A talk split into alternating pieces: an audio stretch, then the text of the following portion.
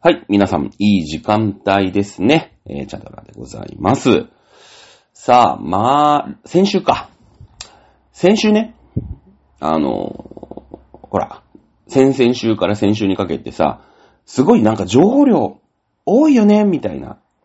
まあ、話からね、こうフリートークがまあ大体5分10分ぐらいやるのかな、いつも。えー喋ったじゃないですか。うん。そしたらさ、いや、多かったんだよ。多かったんだけど、なんだろうね。今週の方が、あの、密度が濃いっていうね。うん。まあまあ、それはね、ちょっと私の仕事の絡みの密度がまず濃いっていう、なんかちょっとそういうちょっとやばい週だったんですよ。ね。なのにもかかわらず世間がもうわーってなってるじゃない。まあ言ったらね、この WBC ですかまあもうね、皆さん聞き飽きてると思いますよ。うん、なんかね、多分 WBC って一回言ったらこう、ほら、あの、ナインティナインとさ、あの、鶴瓶さんのね、あの、ちょっとエッチなボーリング大会みたいので、こう、英語言ったらね、1000円払っていくみたいなあるじゃん。チャリティー募金しますみたいな。あ多分ね、日本国民に WBC って言ったりとかね、大谷って言ったら1000円ずつね、多分ね、政府はね、徴収していいと思うよ。そしたらすごい財源できると思う。もうなんだろうね、1000円払ってもいいから言いたいみたいな時ちょっとあるじゃないですか。なんか。ね、もうすごい財源とかな、多分なんか、大学の無償化とかできちゃうとか、あと消費税も多分1%ぐらい下げられるかな。うーん、と思いますけれども、ね、うーん、まあ思いますけれども、ね、日本勝ったからなんかさ、1ヶ月間消費税ゼロにしますとかね、言い出せばいいのにね、面白いからね。まあ、そんなこと言ったら手続きの方が時間がかかって、お金もかかるんですけどね、国民に対してはなんか、あの、アピールできるよね。と思いますけど、まあそんなんでね、えー国の政策変えちゃダメなのかもしれないんだけれども、まあその、なんだろうね。まあ、日本人ってさ、こう、まあ国民的にまとまるときに、まあまとまるですげえ遅いんだけど、まとまったら本当にみんな猫も杓子もみたいなとこちょっとあるじゃない。日本って、世界でね、これ何回も私言ってんだけど、世界で一番成功した社会主義国なんですよ。ね？社会主義国っていうのは、その、まあ、政府というかね、まだロシアとかがさ、社会主義、中国とかがそうなんだけど、まあ、共産主義。まあ、共産主義っていうと、これは資本主義に対する言葉だから、今明確な共産主義国家って、まあ、あんまりないのね。言ったら北朝鮮とかになるのかな？うん。まあ、北朝鮮、まあ、微妙なんだけど、もうほど、ほぼほぼその、うーん、1950年、ね、その戦後から、あの、東京、東京、東京じゃない、えーアメリカ対ロシア、まあ、ソ連っていうね、その冷戦構造があって、えー社会実験をしていったわけですよ。ね。で、それで、その、もう世界を巻き込んだ社会主義実験をして、まあ、特にドイツなんか東ドイツと西ドイツみたいなね、うん、いう感じになってましたから、あの、やってたんですけど、まあ、経済はね、どうやら共産主義経済、ね、えーっていうのはもう資本主義経済に勝てないということが、まあ、50年間の地球というね、惑星でやった壮大な実験の結果、ば、バレたんですよね。これでもやったじゃないですか。この番組でもその、えー共、共産主義、ね、えー経済ってなんで立ち行かなくなったのかな、いうお話しましたよね。うん、すごい時間かけてやったじゃないですか。だからまあ、経済ってのはどうしても資本主義っていうのにならないと、もう発展しない、イノベーションが起きないということでしたよね。うん。なんですけれども、その、社会の方ね、社会学の方は、えー、なんだろう、自由主義と、まあ、社会主義っていうね、その、個人を重んじる。ね、それから、あその所属、所属している団体を重ん、団体というか国家を重んじていく。まあ、この二つのやり方があって、うーんこれはまだね、例えば、あまあ、ロシア、それから中国なんていうのは、こう、うん一部のね、エリートの人たちがあ国家の方針を決めて、それで、こう、大勢の人たちを、うん、ね、こういうふうに考えてください。こういうふうにしたら国って良くなりますから、っていうような、うん、感じで、その社会全体のために君たちがいるんだよ。ね。その社会の方向性が良くなっていけば、自然的に君たちも幸せハッピーでしょっていうような、こう、まあ、いわゆるトップダウンみたいなね、押し付けがましいというか、まあ、そういう考え方なんですよ。で、アメリカ、対してアメリカとかは、今自由主義、個人主義。ね。まあ、国家が、そのじ個人の自由っていうのを、まあ、縛らない、縛れない。ね。えいう、まあ、考え。まあ、もともとほら、アメリカがさ、どうして起きたのかって、あ、まあ、今ね、えー、ワイシャツの選択が終わりましたけれども、あの、どうして起きたのかっていうのからわかるよね。これだってアメリカ建国の話もしたじゃないですか。ね、その、ゴリゴリのね、カトリックの、うーん、教会に牛耳られていた人たちが、おかしいよね。なんか免罪符とかで、これ買ったら天国に行けますみたいな、ね、感じで、えー、そんな金儲けをしてる。これ、教会としておかしくないですか？で、俺たちはね、で、ほら、教会の方はなんだお前ら、なんか俺たちに文句あんのか？みたいな感じで、いいね、ふざけんな、出てけみたいな感じで、いや、出てってやるよってできたのがアメリカじゃん。ね？プロテスタントだよね。うん。まあ今はもちろんカトリックの人もいますよ。いますけれども、まあそれでできたのがアメリカ合衆国だから、そもそもね、俺たちはそういうしがらみとか国家の押さえつけるとか、そういうのから逃げるよ。ね、えー、自由の国、ね、何にも、何にも縛られない、えー、国を作るんだってできたのがアメリカだから、ね、もう、その、アメリカの建国の精神がそこだからさ、まあ、国家がそういう縛ることとかできない。ね。だけど、日本って、いや、もちろん、うーん、日本はね、自由主義国家だし、ね、えー、法のもと、まあもちろん法のね、制限はあるけど、うーん、個人が、まあ何を考えてもいいし、ね、どんな宗教を信じようと、うん、自由だし、ね、えー、そういう国じゃないですか。だから一応自由主義国家なんだけれども、日本って、こう昔から社会主義的なとこちょっとあるんじゃないですか。ね。えー、それがいい時もあるし悪い時もある。ね、いいのはさ、今回のね、WBC じゃないけど、こうみんなでね、応援。ね、あの、ジャパンをね、応援する。栗山ジャパンを応援するときにすーげえみんなでさ、まとまるじゃん。ね。で、この間、ダブ、サッカーの、うーん、ワールドカップ？ね、三笘の1ミリとかの時もさ、もう、よく知らないんだけど、もうみんなで応援しようぜって時はもう、もう、視聴率50%とかわーってなるわけ。6000万人が見てたりするわけ。その試合をね。WBC とか。うん。ね。だからなんていうの、日本人ってすごい決めんの遅いんだけど、ね、別に政府がね、大谷ジャパンを応援する、するんだよって強制しないんだけど、なんかしないんだけど、みんなで空気を伺いつつまとまるな？まとまるよね？これみんなで応援すんだよね？って時に、わーって、じ、なんか自発的社会主義が始まるんですよ。日本って。これだからいい面が今回出たよね。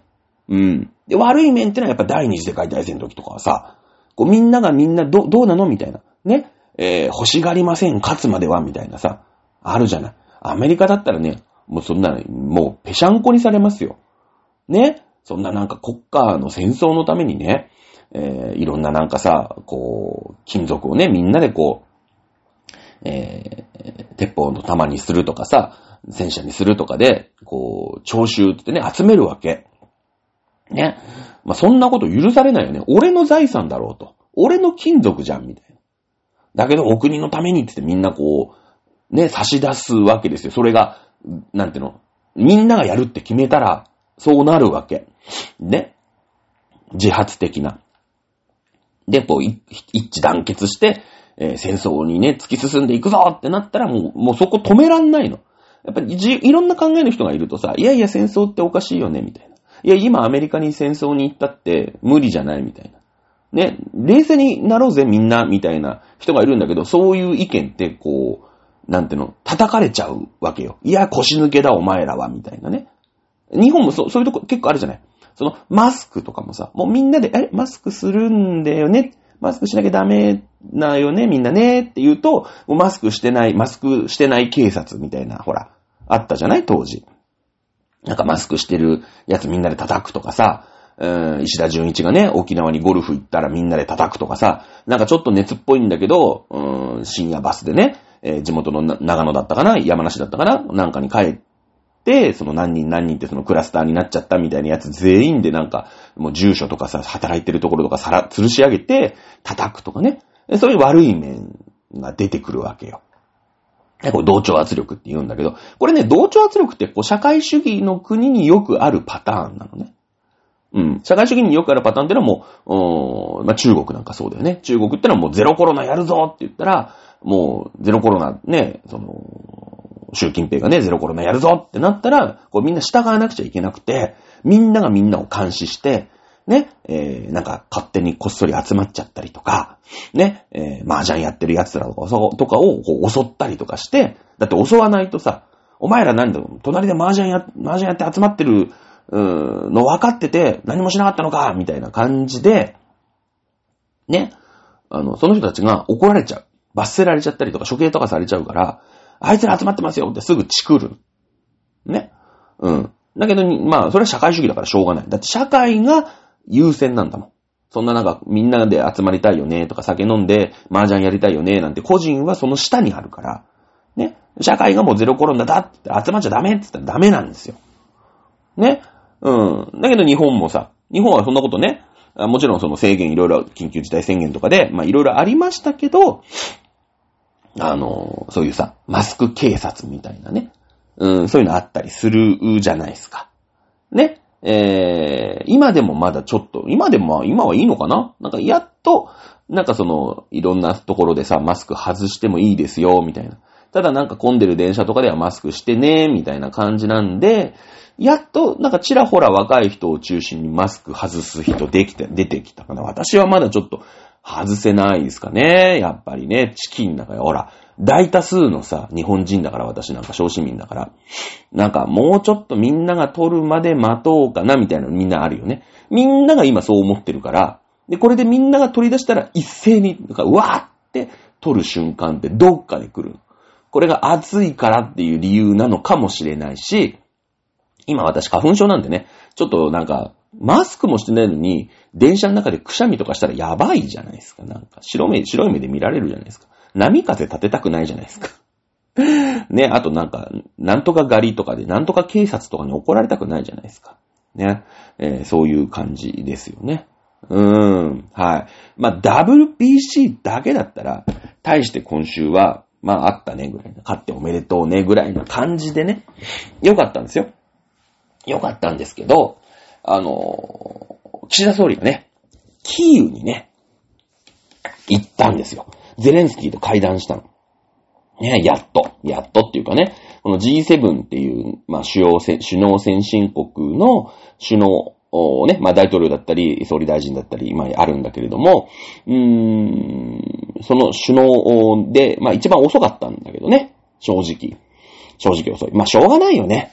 うん、しょうがない。だって、ヨーロッパの戦争だから、やっぱ、アジアのね、国としては、まあ、まあ他人事とは言わないけれども、まあちょっとね、当事者感っていうのは一番薄いんで、まあ最後になったのはもうこれしょうがないかなと思います。ね。えだけど行かないわけにいかないんですよ。ね。あの5月に G7 のサミットって言って、そのアメリカ、あ、カナダ、イギリス、フランス、ドイツ、ね、えー、日本。あと一個どこ？あれあと一個。イタリア？うん。ね、えー、忘れてましたけれども、あの、まあ、そのね、国の、まあ、首脳が集まるんだけど、今度ね、日本でやるんですよ。広島で。ね。えー、もう広島でサミットやるってのはもう岸田さん、それでもしかしたら総選挙するかもしれないぐらい、もう岸田さんが最後、あの人ほら、広島出身だから、ね、えー、地元でさ、やっぱりそういう、うん、名前が売れるわけだよね。うん。やっぱり、その、ほら、日本でさ、伊勢島サミットとかね、え、東野サミットとかってやるとさ、世界中の報道機関がね、うん、その G7 のサミットがここ、どこそこでやりましたってなるとさ、お、伊勢島ってな、なったりとか、ね、えー、東野港ってなるとさ、世界中の人が、あ東野港って、あ、そんな素敵なところがジャパンにあるんだ、みたいな、あのー、感じするじゃないですか。ね、伊勢島って、まあ、日本人でもなかなか、あの、ね、えー、マイナーな、うん、ところですよね。マイナーなとこですけども、なんか真珠ありますよ、みたいな。ね、えー、牡蠣美味しいですよ、みたいなね、えー、感じだと思いますけれども、あの、世界中の人がね、伊勢島ってなら、ああ、伊勢島ってジャパンにすごいと、いいところがあるんだな、みたいなね、えー、ところでこう、すごい名前売れるじゃないですか。ね。なので、まあ、岸田さんとしてはこの地元の広島っていうね、まあ、特にその広島はさ、原爆落とされてるからね、うん、今回さ、その、ロシアのウクライナ戦争、ね、ロシアウクライナ戦争について、やっぱりこう、プーチンに対する非難、うん、とか、どうやって支援していこう、ね、ウクライナをどうやって支援していこうみたいなのをきっと話すと思うんだ。で、その時にやっぱ核っていうのをプーチンがね、その、引き合いに出して、いや、お前らほんと、ウクライナ応援してると核ぶっ込むかな、みたいな感じで今言ってるから、その核ってもうダメだよね。絶対ダメだよね。ね。えー、いうのにはやっぱ広島からメッセージを送るっていうのはこう、うん、ちょうどいいと。いうこと。まあ、ただね、あのー、広島って一回ね、サミットやってんすよ。オバマ大統領の時。ね。で、オバマ大統領が、まあ、そのアメリカの大統領として、えー、原爆ドーム、とかをちゃんと見学して、で、うーん、その、まあ、喧嘩みたいなね、花を手向けるみたいなことを、まあ、初めてやったわけですよ。まあ、あの、同じ民主党だからね、原爆を落としたのがね、トルーマン、うんっていう、まあ、大統領が、まあ、戦争の、うん、後半戦ね、えー、だ、あの、太平洋戦争の後半戦は、トルーマンという大統領が、まあ、アメリカの大統領、まあ、あの、当時ね、えー、副大統領だったんですけれども、あの大統領死んじゃったんですよね。うん。で、えー、副大統領のトルーマンが、あのまあ、臨時代理みたいな感じで、こう、繰り上がりでね、大統領になって、まあそういう決まりがあるんですよ、アメリカって。うん。あのー、で、トルーマンが最後ね、えー、戦争を終わらせるためにも原爆を落とすしかないってってゴーサインを、まあ、出した。まあもちろんね、その、世界初めての投下になるし、まあ一瞬でね、何十万人という人を、まあ、まあ虐殺だよね、はっきり言ってね。うん、殺してるのは確かなんで、まあトルーマンはね、一生、えー、その罪というか悪夢、からはね、えー、逃れられずに、衰弱をして死んでいくということに、まなっていくんだよね。トルーマンの最後って本当に悲惨でね、いや、俺は間違ってない。俺は間違ってないんだってずーっと上ごとのように、その何十年も前のことですよ。30年、40年前の話、原爆を落としたことについて、もう悪夢がもうな、ずーっと頭によぎるんだよね。俺は間違ってないんだって言いながら死んでいったそうですけれどもね。うん。まあそんな感じで。ただね、広島だけじゃないんですよ。ね。その、もう、モーバマさんが来た段階で広島でね、やりましたから、いや、今回ね、長崎からも発信するんだよと。いやいや、広島っていうのはやっぱりね、もう全世界が知ってるじゃないですか。初めてこう、うーん、なんて言うんですか？原爆が落とされた土地っていうのは分かってるんですけど、長崎にもね、その3日後に落ちてるんですよ。ね。えー、まあ、ただその死傷者、死傷者数ですか？うん、長崎の方がま、少ないかったりとかね。まあ、長崎ってほら、坂の町でしょ？だから、その原爆を落とした時に影になるところが結構あって、広島ってのはその、なんていうの、平平野というかさ、のっぱらが、のっぱらが多かったからね、のっぱらっていうかその都市、平地の都市だったから、すごい被害拡大しちゃったんだけど、長崎は坂が多いから、その、放射能とかね、その、ね、熱線みたいなのの影になるところが多くて、えー、死者がね、そんなに拡大、まあ、しなかった。あと、まあ、住んでる人も少し少なめだったっていうのもきっとあると思うんだけれども、まあ、その長崎からね、今回はもう長崎の核というのも、実際あるんだよと。ね、オバマは広島行きました。じゃあ、バイデンはね、長崎にも同じ民主党の大統領として、民主党出身の大統領として、え長崎にも、なんか、あるじゃない、そういう、平和記念館みたいなのあるじゃない？ね、えー、そこに、花を手向けるみたいな演出をすればすごい、そう、岸田さんのね、えー、格も上がったのかなと思うんだけども、まあ、岸田さんがね、残念ながら、まあ、残念というか、広島出身なんでね、さすがに広島裏切れんと。うん。思いますよね。やっぱ広島、お前ら、お前広島の男やないかいと。ね。えー、で、長崎とはどういうことだとこれからからね、岸田さんじゃなかったら、例えば横浜のね、えー、菅さんとか、ね、えー、山口の安倍さんとか、ね、えー、他の出身の総理大臣であれば、今回長崎サミットということもね、えー、考えられた十分、まあ、理解はできるし、まあ、いいと思うよね。長崎の人はやっぱりそれを、なんか原爆といえばね、広島だ。やっぱこの長崎も忘れないでくれ。ね、世界中の人、こんなことがあったんだよって思ってると思うんですけどね。残念ながら、まあ、しょうがないね。広島でやってますよね。えー、ということで、キーウ行ったわけよ。うん、行かないわけにいかないからね。G7 で、なんかさ、ね、そのみんな集まるのに、お前だけ行ってないやんけみたいなね。現場見たんかいってなっちゃいますから。ね、あ行きましたよ。でもね、日本のマスコミほとんどこれ報じてないよね。報じてない。まあ、日本のマスコミってね、本当に左巻きというか、政権批判はすごい一生懸命やるんだけども、うん、その政権がね、えー、なんて言うんですか、うん、まあ、一つ達成した、あ異業、ね、えー、功績、こういったものは、まあ、ほとんど報じないですよね。本当にしれっと報じて、ね、えー、しれっとしか、あなんか、キーウに行きました。はい、次の話題です。みたいなね、そんな感じなんでね、この意味をね、本当に理解してほしいなと思います。でもね、しょうがない。うん、そういうもんだなと思いますけれども、ただね、全国民が、この WBC やってて、準決勝、メキシコ戦。ね、えー、負けててさ、最後村上がね、打ったじゃん。あの9回にね、テロップ流れたんですよ。ピロリン、ピロリン、ピロリンってね、TBS でしたかね、あれね。まあ、TBS といえばもう左巻きの中の左巻きみたいなね、政権批判ばっかりで政権の意見なんか一個も報じない、まあ、あの曲でね、TBS とテレビ朝日はそうなんですけども、でもさすがにね、ニュース速報は出さなきゃいけない。ね、そのもう視聴率40何パーセント。もうみんながドキドキして、いや負けるかもしんない、頑張れるかな、大丈夫かな、いう時にね、あの、岸田総理、ね、えー、キーウ電撃訪問って言ってね、テロップ流れたんですよ。ね。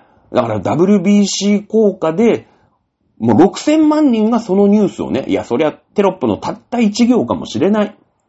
ね。でもいいじゃないですか。なんか変にね、うん、番組とかで取り上げられて、その変更報道みたいなね。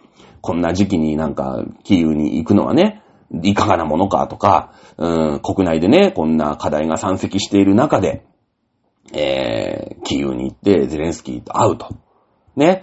えー、これはもうちょっとね、よろしくないみたいな変な番組にされちゃうわけ。TBS とかテレ朝なんか特にね。うん。行かないわけにいかないんですよ。ね、絶対行かなきゃいけない。やっぱ意味あるんですよ。意味あるんですよ。あ、今日ね、わかんない。この話してたら終わんないかな あの、大、えっと、共通テストいけないかもしれませんけれどもね。うん。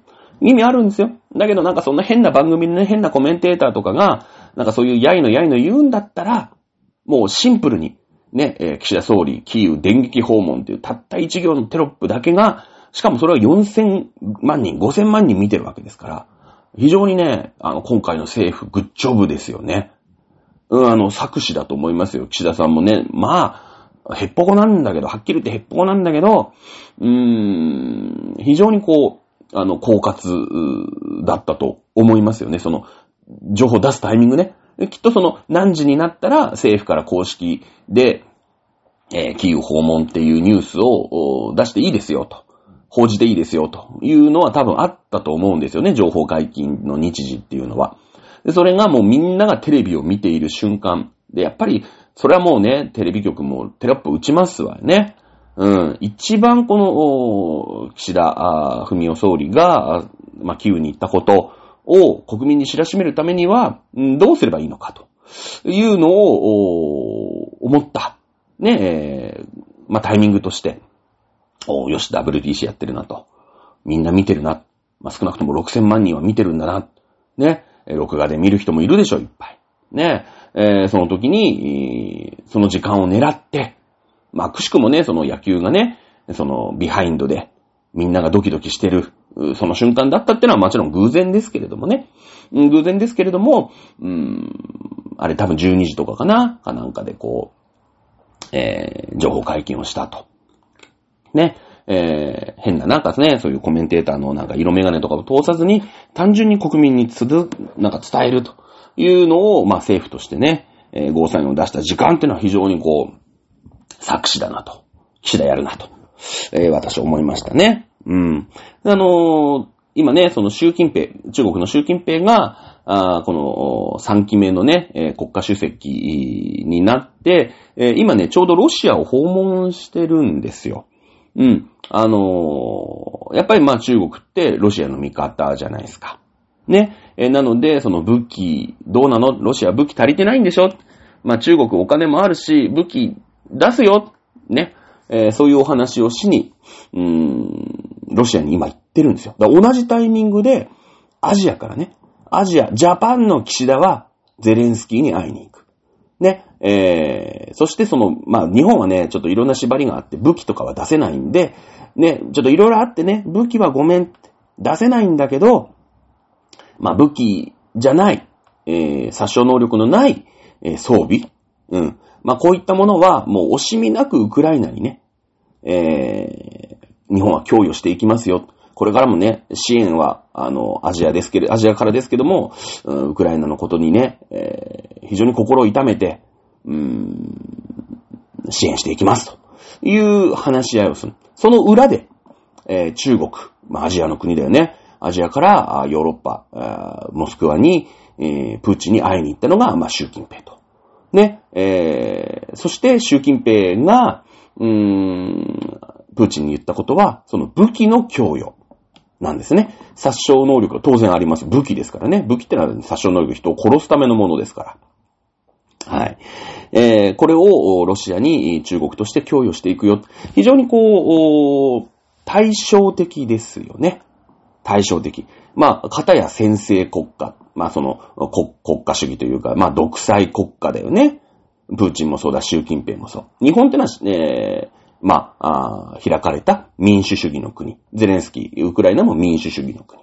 ね。えー、で、片や、そういう、なんていうのかな、トップダウンのさ、えー、国ですね。あの、独裁国家の元首が二人で、ね、モスクワで会って、ね、その武器のやり取りについて語る。ね、えー、方や、日本は、あもちろんね、その、法律の縛りなんだけれども、民主主義の国同士の首相が、首脳が語り合って、えー、武器については、あ出さないと。ね、えー、非殺傷能力、まあ、殺傷能力のないものに関して出すと。非常にこう対照的ですよね。で、その、アジアの、まあ、二つの強国ですね。この、日本、そして中国。うーん、じゃあ、えー、世界は、どっちの国をアジア代表として、うーん、認めていくのか？っていうね、えー、部分では、その、なんていうのかな、こう、旗を、ショーザフラッグって言うんだけどさ、ね、えー、非常に対照的でしたよね。えー、ですので、非常にこう行くタイミング、うーなんかも、あの、まあ、良かったんじゃないかなというふうに思っております。はい。えー、いうことでね、えー、ちょっと近、まあ、その、みんなね、WBC で抜かれてますけれども、そのね、一行のテロップ、岸田総理電撃訪問ということのね、うん、まあもちろんその、知ってるよと、なんかテロップ出てたよねっていうことなんですけども、まあそのね、え、やっぱり、中身がね、非常に、あの、重要でしたので、ちょっと今日は時間を取りましたね。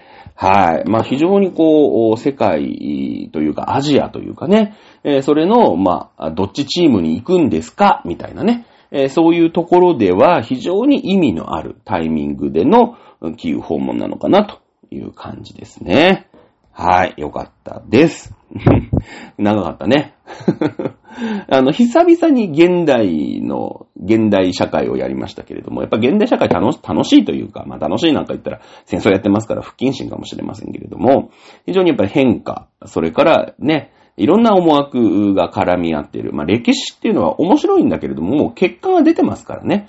あの、歴史ってのはもう、とにかく勝者の積み積み重ねの歴史ですから、えー、まあ、あそれも楽しいんだけどね。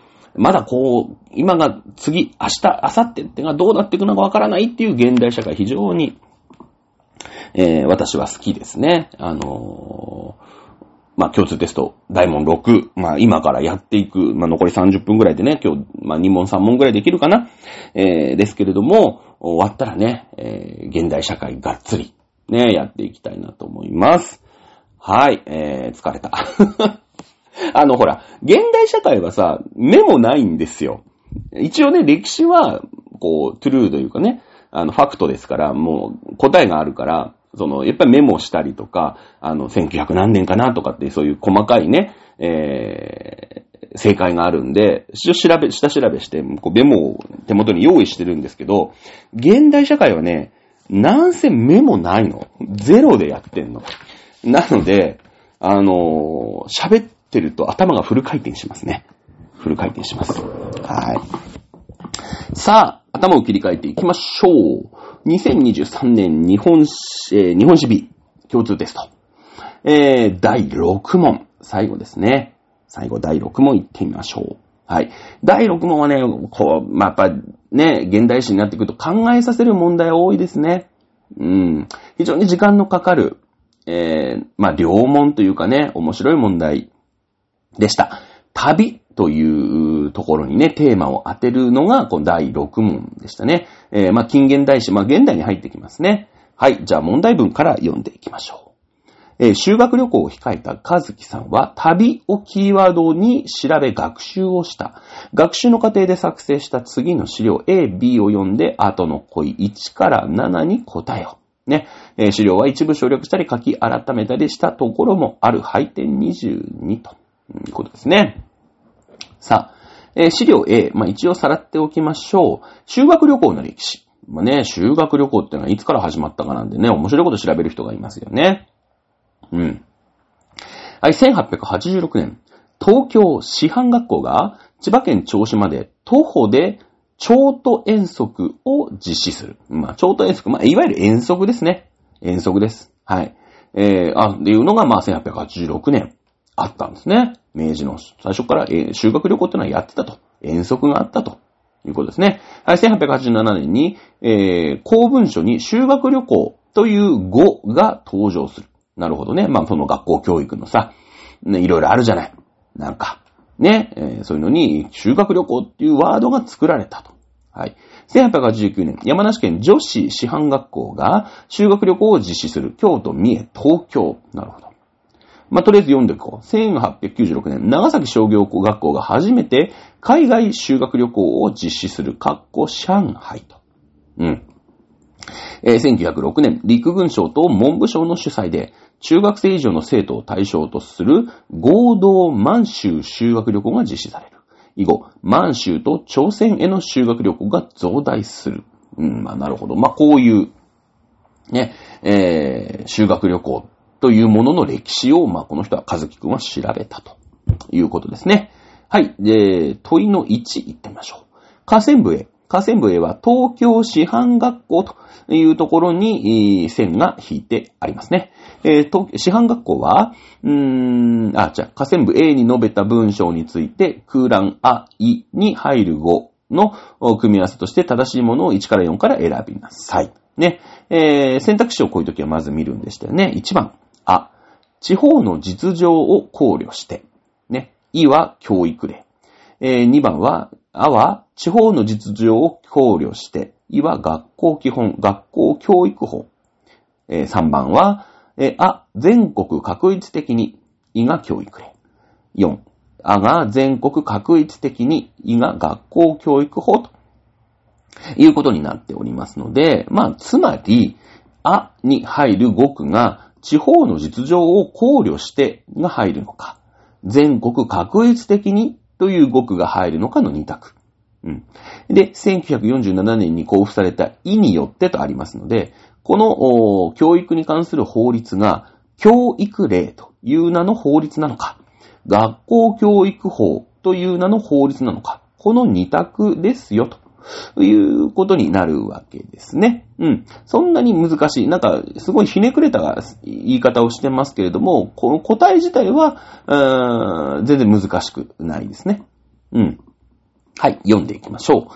師範学校は教員養成を目的とした学校で、最初に設けられたのは東京師範学校である。うん。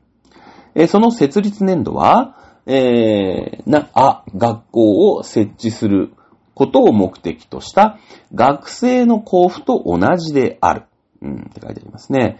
えーですので、えー地方の実情を考慮して学校を設置することを目指した学生の交付と同じである。という文章が正しいのか。全国確一的に学校を設置することを目指した学生の交付と一緒である。学生ってのはね、学校制度の略ね、学生っていうね、まあそういう、まあ法律があったんですよ。まあ今で言うとなんだろうね、教育基本法みたいな感じ？うん、ですね。です。はい。えー、いうことです。で、そのせ、えー、と、師範学校、東京師範学校ですからね。えー、1872、まあ、年なんですね。学生の交付。ね。えー、1872年。これはもう、もう知ってるか知らないかの問題になってくるんですけれども、えー、まあ、これはでもね、えー、あでもない、こうでもないって解説しても、あれなのかな？知ってる知らない問題になっちゃうんだよね。まずね、明明治政府は、教育というものに着手をしていくわけですね。日本はね、もともと教育水準めちゃめちゃ高いんですよ。うん。あの、普通ね、例えば死の交渉、江戸時代みたいな、やっぱ封建制度の国では、まあ、いわゆる士分、ね、えー、武士の子は、まあ、ものが読めますよね。だって武士の子はずっと武士ですから、役人になっていかなくちゃいけないですよね。うん。ですので、やっぱ読み書きができないんじゃ困るということで、まあ子供のうちからその読み書きを教わる。ね、識字率というところでは、まあ、私文に関してはほぼ100%だよと。いうことなんですけども、その、まあ、生産階級、まあ、農民であり、えー町人でありと。まあ、町人はね、その、なんか帳簿つけたりしなきゃいけませんので、えーまあ、多少できなくちゃいけないんですけど、農民に関しては、ほぼね、あの、他、日本以外の、うん、海外の封建制度の国では、ほぼ識字率というのは、もうほんと、何、数パーセントですよ。ね、農民にやってるんだけど、その農民の中のそのまとめる人っているじゃない。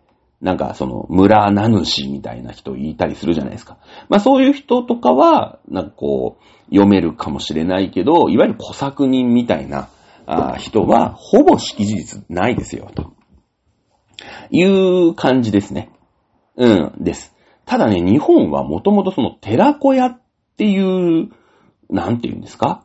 うん、まあ文化というか、そういったものが発達してて、結構農民とか町人とか、その大工の息子とか、そういった人たちも、うーん、その読み書きそろばん、ね、えーこういったものを学、学んでるんですね。学んでるんですよ。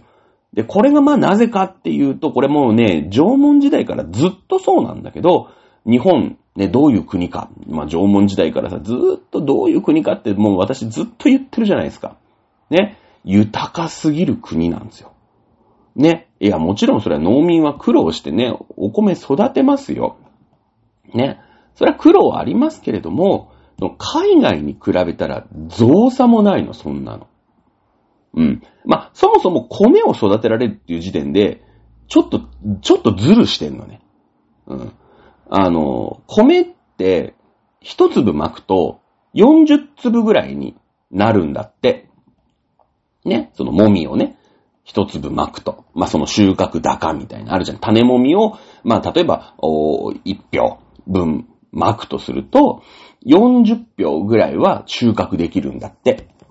その、田んぼにね。まあ、江戸時代だからもうちょっと生産性悪いと思うんで、多分まあ20票とか30票ぐらいだと思いますけれどもね、土地にもよると思うけど。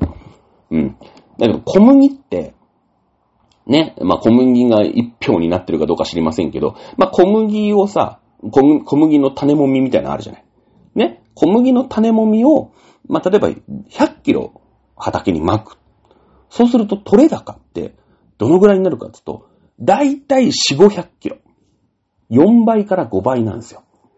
すごい米ってスーパーフードで、あの、楽じゃないですか。楽じゃないんだけど、米ってすごい、あのー手間暇かかるから、ね、あの、大変なんですよ。その、泥、泥んこにしたりとかさ、白かきっつってね、泥んこにしたりとかして、すごいなんか草とかも取って、すごい手間かかるんだけど、実り多いんですよ。豊かなんですよ。で、やっぱ豊かじゃないと、子供にね、教育を受けさせようとか、ね、え、そういう風に、やっぱなってかないですよ。聞いたことない。いや、小麦はさ、取れ高少ないからさ、みんな貧乏じゃん。小麦文化のところって。寒いし。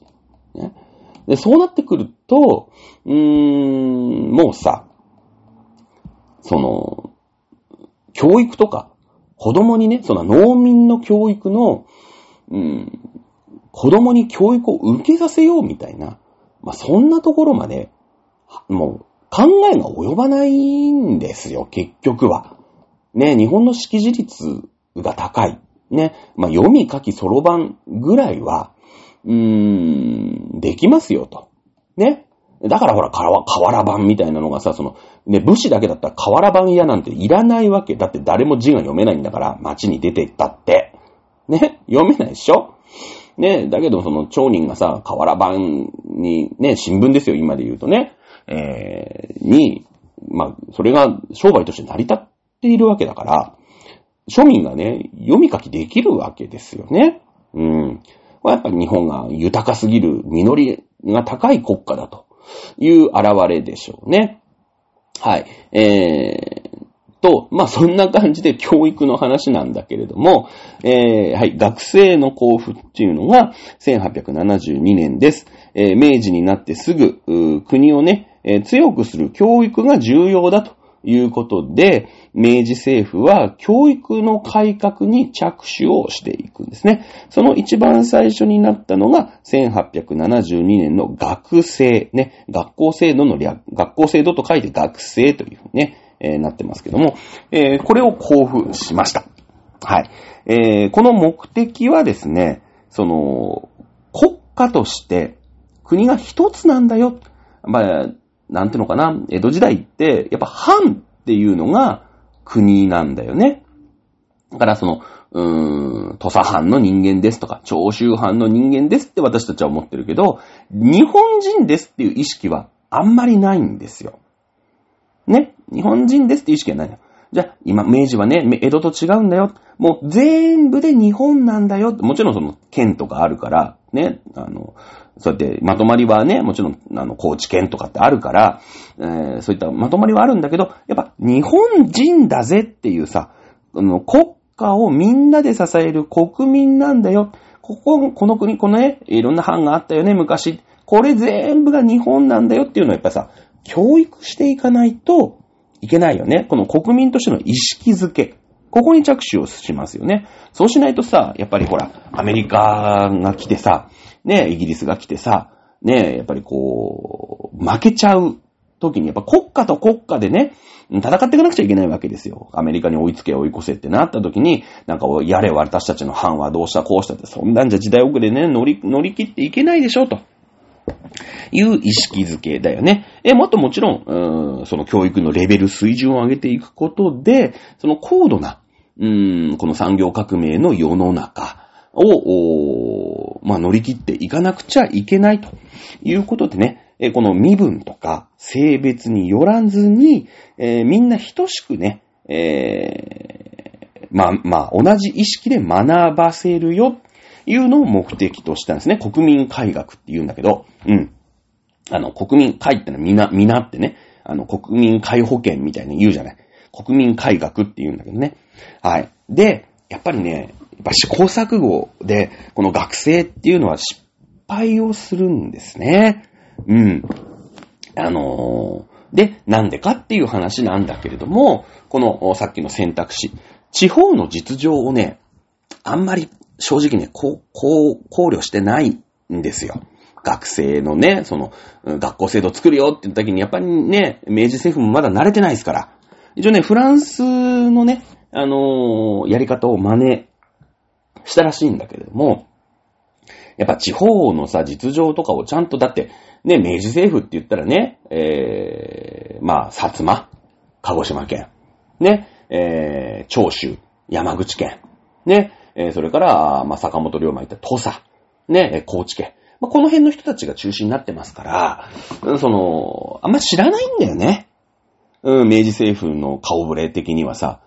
とにかくやってみようぜっていうことで、まあ、全国をね、うん、日本全国を8つの区に分けまして、えー、8つの区にまず大学っていうのを1個作る。ね。だから今さ、ほら、小学校とか、私立の小学校に行く人はわかんないんだけど、学校の学区制度ってあるじゃない。ああいう感じああいう感じ。もうとにかく、うーん、その、が、全国を8つの区に分けて、そこに大学来た人は、じゃあこの大学に行ってくださいよ、みたいな。ね。北海道と東北は1個大学作るから、ね。えー、そこで、その、その地域に住んでる人は、大学行きたかったらここ行ってね、みたいな。九州で1個作るから、九州の人たちは大学行きたいんだらここ作ってね、と。ね。えー、いう感じだよね。はい。ね。で、えー、そのね、大学の下に中学を、まあ、32個。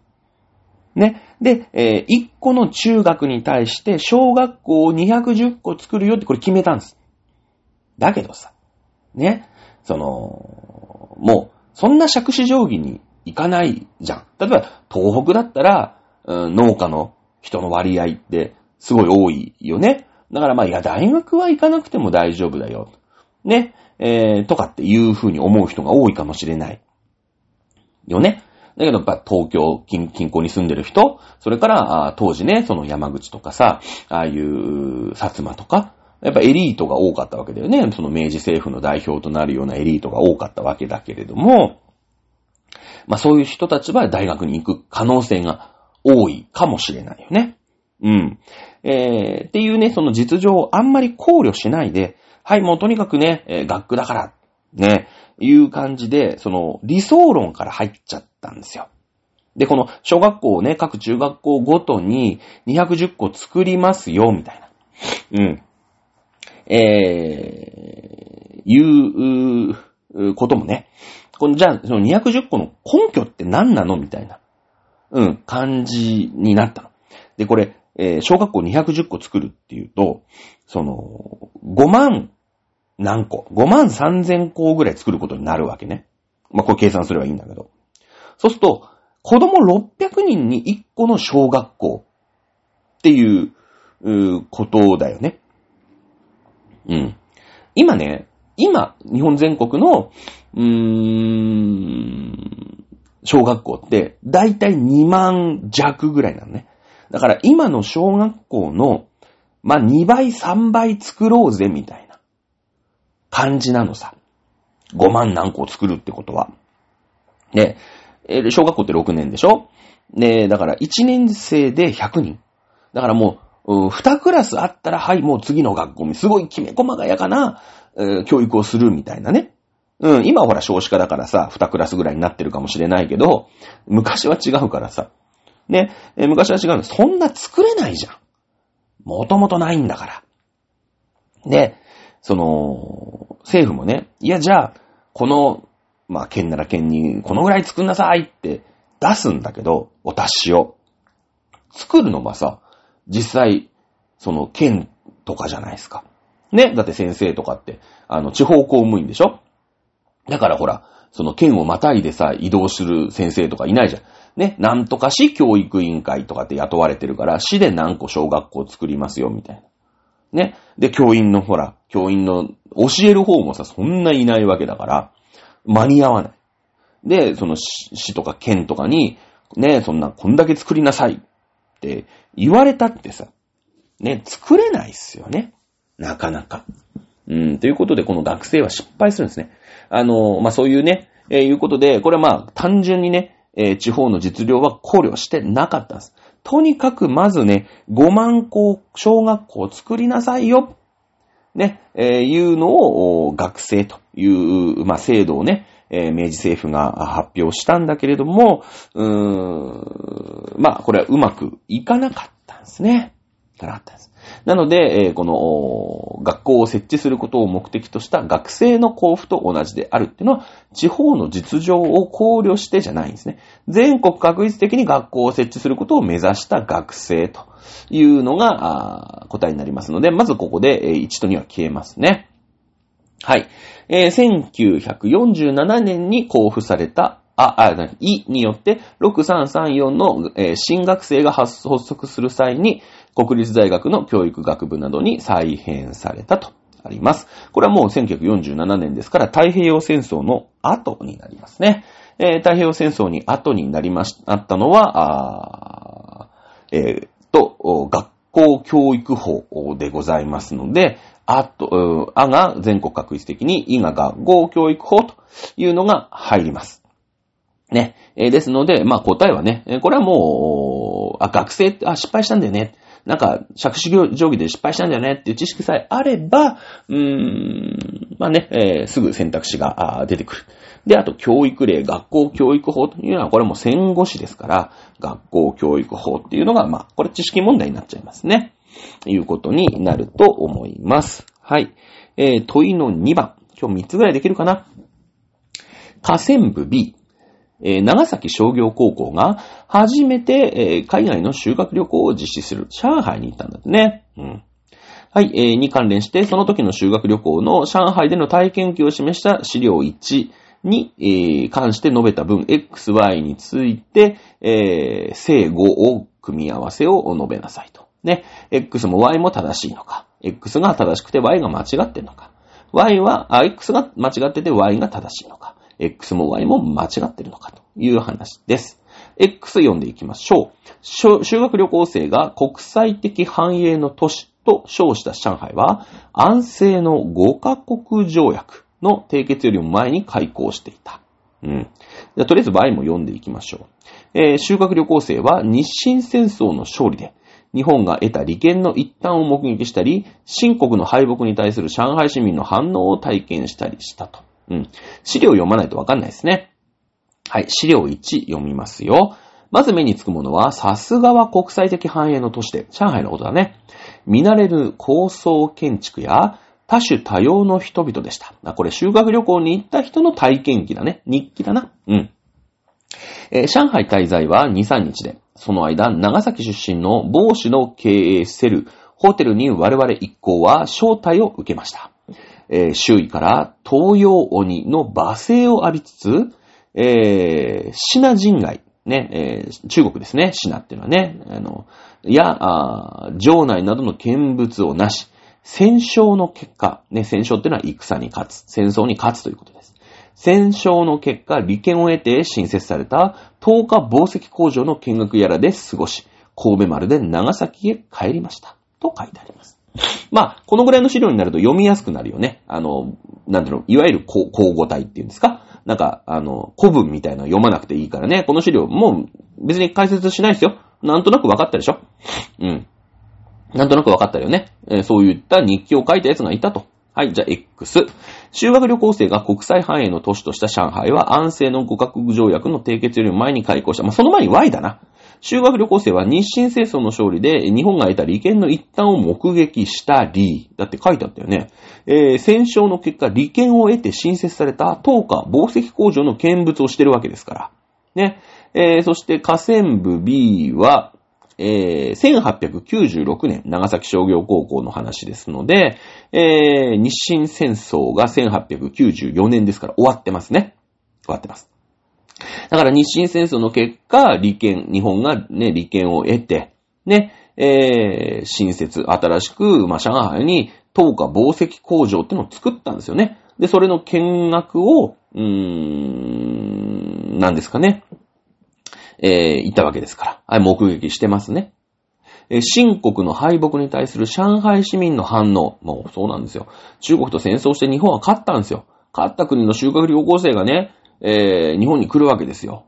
まあだから、まあ太平洋戦争がね、日本、アメリカにボロ負けしまして、えー、敗戦してね、すぐ、アメリカのね、えー、ロサンゼルス日中が まあわかんないですけど、えー、日本にね、ジャパンにね、修学旅行に来たと。やっぱりいい思いし、いい感情ないですよね。す、すぐ2年前まで戦ってたわけですから。だから、うん、上海に行った日本人の修学旅行生、ね、東洋鬼、東洋木っていう風に、なんか罵声、まあまだ中国読みだからなんだろうね、トンヤオ、なんだろう。中国語、わかんない。鬼ってなんて読むんだろうね。わかんないですけど。えー、の罵声を浴びやっぱりね、うん、なんか、わかるよね。やってさ、なんかアメリカから原爆を落とされた広島にね、その、ロサンゼルス日中の生徒がね、修学旅行に来たと。どうね、なんか、俺たちは戦争に勝った国から修学旅行来たんやで、みたいなガキがさ、ね、広島プラプラしてたらさ、広島の人はさ、そいつらにね、この腐れゲドって言うよね。うん。原爆なんか落としやがってと。踊れの国のせいでね、うん、なん、なんぼの人が死んだと思っとるんじゃいって。ね、今俺なりの広島弁なんだけど あの、言うよね。うん。はい。えー、新国の敗北に対する上海市民の反応を体験してるじゃないですか。Y は間違いなく正しい文ですよね。うん。X はこれはもう知識問題です。えー、安政の5カ国条約ってのは、これ大門5でも出てきましたよね。えー、井直輔が、もうさ、天皇とかに聞いたってうだうだうだうだ言ってるわけよ。孔明天皇がね、いや、絶対解剖なんかしちゃダメだよって言うんだけど、実際問題さ、もう裏側にね、もう軍艦来てるわけ。無理じゃん。えだからもう勝手にっていうかね、独断で、ね、えー、その開国をさ、修好通商条約とかを結んだわけよ。ね。えー、いい直輔が。はい。えー、それが1858年ですよね。えー、1858年。で、その前、なんでね、日本は開国したかっていうと、その前にさ、もう、イギリスと清は戦争してて、ベコベコにやられてたの。うん。ね？で、もうアヘン戦争が、で、まあ、1842年に終わるんだけど、まあ、そこでね、その、イギリスはさ、あの、まあ、条約を結ぶわけ。で、ね、その鎖国をして、まあ、中国も鎖国というかさ、あの、イギリスともね、全然、こう、相手にしませんよって言ったんだけど、ふざけんなって言って、アヘン戦争を起こしたわけだ。その頃のイギリスって大英帝国でさ、ね、あのもういろんなところを植民地にしているわけでしょ。じゃあ次中国だ。まあ、その次が日本だったわけなんだけれども、うーん、日本でね、えー、だったんだけども、まあ、じゃあ中国ね、侵略してやるぞってやって、中国言うこと聞けって言ってさ、その、ほら、ね、絹糸とかさ、その、インドの話したじゃん。インド麺がすごい流行になっちゃって、ね、えー、インドのね、麺の織物、シャツがイギリスで流行っちゃって、ね、えー、それをさ、ね、なんだろう。イギリスはさ、もう損しちゃうわけ。もうインドからどんどんどんどんね、えー、麺を買ってくるから、損しちゃう貿易赤字じゃないですか。じゃあそれを埋めるためにどうするんだって言ったら、じゃあね、もう中国からもさ、お茶買ってこなくちゃいけないんだけど、じゃあしょうがねえっつってアヘンをね、えー、インドで作って、それを、麻薬だよね。麻薬をインドで作って、それを中国に売りつければ、ね、その赤字は解消するじゃないですか。ちょんちょんじゃないですか。もうイギリス、ね、ど、あの、インドはまあ、イコールイギリスみたいなもんだから。ね。で、それでもうアヘン中毒だらけになって、えー、いやいやもうなんかイギリスふざけんなよってことになったのがアヘン戦争じゃん。ね。で、アヘン戦争でイギリスは中国に勝ちました。南京条約で、その不平等条約を結んで、まあ、ほぼ植民地化するわけですよ。ね。えー、それがまあ1842年なので、安政のの5カ国条約が1858年ですから、その前にね、えー、上海なんかは、もうイギリスに対して開国をしておりますので、えー、国際繁栄都市とした上海は、安政の5カ国条約1858年の前に、えー、南京条約1842年で開港していた。これも正しい成分にあります。はい。X もイコールも、X も Y も成分ということで、答えは1番とというふうになりますね。もう一問だけいこうか。もう一問だけいこう。はい、河川部 C。河川部 C。えー、満州と朝鮮への修学旅行が増大する。これ1906年の話だそうですね。えー、1906年といえば、日露戦争が1904年ですから終わってますね。だから満州に修学旅行に行けるようになるわけですよ。日露戦争で、いやいやもう満州って日本のもんだからっていう風になるわけですよね。いうわけですよ。まあそういう時代ですね。はい。えー、大阪府女子師範学校が1938年5月に実施した修学旅行の工程の一部を表したものである。1938年ですからもう、日中戦争が始まるちょっと前ですね。この旅行の訪問地の説明として正しいものを1から4から選びなさいと。はい。えー、でもこれはでも解説めんどくさいから次回に回そうかな。大問6って何問あんの ?7 問か。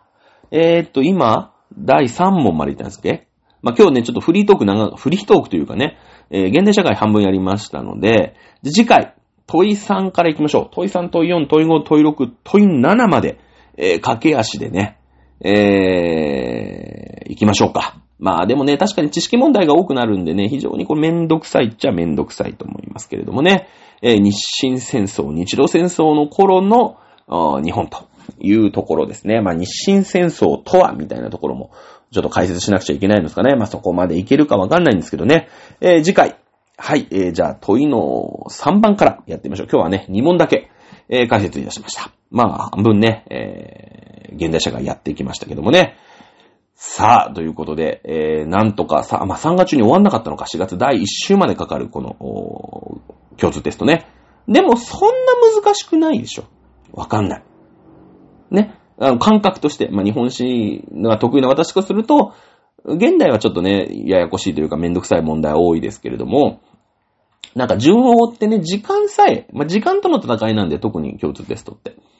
で、まあ、時間があれば、あ、こうだったよね、こうだったよねっていう思い出す時間さえあれば、まあなんか、できるのかなっていう感じがしますね。さあ、次回で、なんとか、はい、えー、終わりになるかな。ということで、えー、じゃあまた、続きは次回お楽しみください。はい、さよなら。